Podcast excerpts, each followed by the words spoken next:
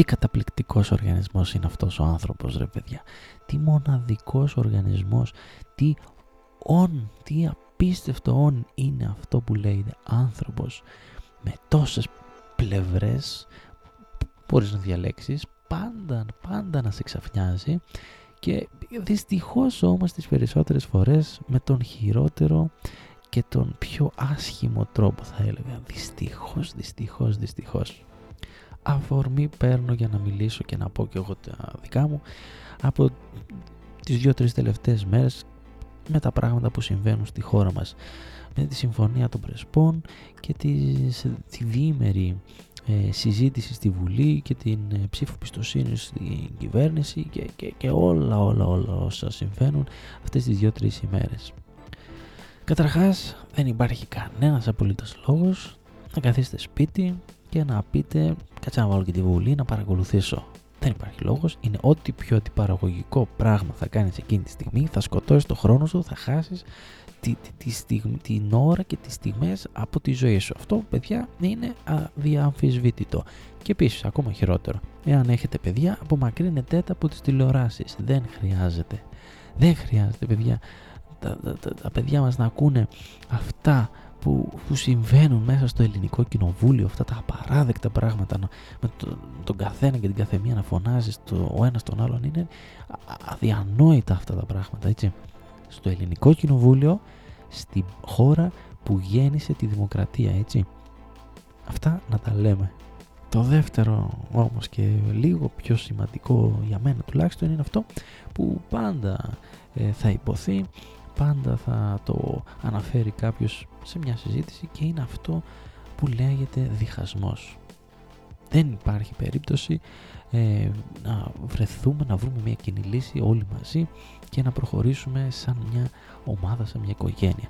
Δεν υπάρχει ούτε μία στο εκατομμύριο αυτό το πράγμα. Είναι πολύ ιδεολογικό και το καταλαβαίνω. Αλλά τόσο όμορφο ρε παιδιά, τόσο πραγματικά όμορφο που θα ήθελα κάποια στιγμή να το δω.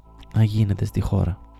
Και να πω για τους μεγαλύτερους στην ηλικία που έχουν ζήσει και κάποια πράγματα παραπάνω, έχουν δει και 10 κυβερνήσεις παραπάνω να, να αλληλοτραβιούνται, να μαλώνουν, να χωρίζουν παρέες, να, να, στα καφένια να γίνεται ένας πανικός, ο ένας να φωνάζει τον άλλον, αλλά και στις μικρές ηλικίες.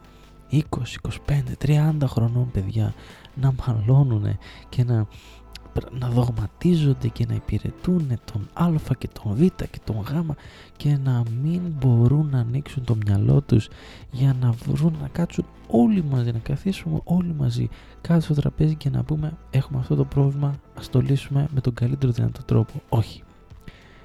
Πάντα θα βρίσκουμε πράγματα για να μας χωρίζουν. Πάντα θα βρίσκουμε πράγματα για να μας χωρίζουν. Θα το πω και θα το ξαναπώ και δυστυχώς είναι περισσότερα από αυτά που μας ενώνουν. Όσο και να μην θέλω να το πιστέψω, δυστυχώς είναι η αλήθεια.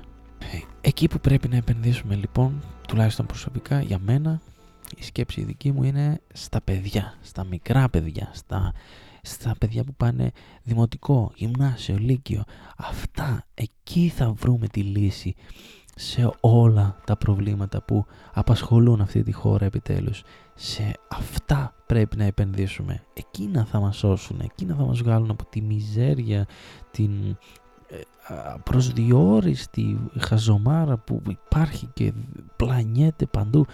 Μόνο εκείνα. Αλλά πρέπει να επενδύσουμε σωστά. Για παράδειγμα, γονιέ, όταν μπαίνεις στο αμάξι, φόρα τη ζώνη σου. Γιατί; Γιατί είσαι παράδειγμα για το παιδί σου. Έτσι λοιπόν όταν συζητάς και με έναν άλλον για τα πολιτικά θέματα καλό είναι να επιχειρηματολογείς, να λες την άποψή σου παρά να μαλώνεις. Όταν βλέπει το παιδί σου κάτι τέτοιο για αυτά τα ζητήματα ξαναλέω, για τα πολιτικά, να συζητάς τα πολιτικά με έντονο, ε, σε υψηλό τόνο ακριβώς το ίδιο θα κάνει και το παιδί σου. Είναι, δεν θα το πω συζητήσεις καφενείου αλλά καλό θα ήταν λοιπόν να ξεκινήσουμε όλοι λίγο να βάζουμε το λιθαράκι και να επενδύσουμε στα παιδιά μας. Γιατί εκείνα, εκείνα, μόνο εκείνα θα μας σώσουν, παιδιά. Μόνο εκείνα. Δεν μιλάω για τα πολιτικά δεν ανοίγουμε γενικότερα, δεν, δεν με ενδιαφέρουν και ιδιαίτερα τα πολιτικά της χώρας μας, τι να, δεν έχει κάτι να σε ξαφνιάσει φυσικά. Τα ίδια γινόντουσαν και παλιότερα και νομίζω δυστυχώς τα ίδια θα συνεχίσουν να γίνονται και στο μέλλον. Γι' αυτό σκεφτείτε λίγο αυτό που ανέφερα προηγουμένως. Νομίζω είναι η καλύτερη λύση. Ό,τι παράδειγμα δίνουμε στα παιδιά μας, αυτό θα ακολουθήσουν. Ελπίζω, εύχομαι μέσα από την καρδιά μου όλοι σας να είστε καλά με την παρέα σας, με την οικογένειά σας, με την κοπέλα σας, με τη γυναίκα σας να περνάτε υπέροχα. Σας ευχαριστώ για ακόμα μια φορά, τεράστια αγκαλιά, τεράστια αγκαλιά ε, και μέχρι την επόμενη φορά που αυτή θα είναι αύριο. Σίγια! Ιστερόγραφο. Το επεισόδιο που μόλις ηχογραφήθηκε είναι αφιερωμένο στον Τόλι που βρίσκεται στην Αγγλία και τον αγαπώ πάρα πολύ. Τόλι, να είσαι καλά, καλή σου μέρα.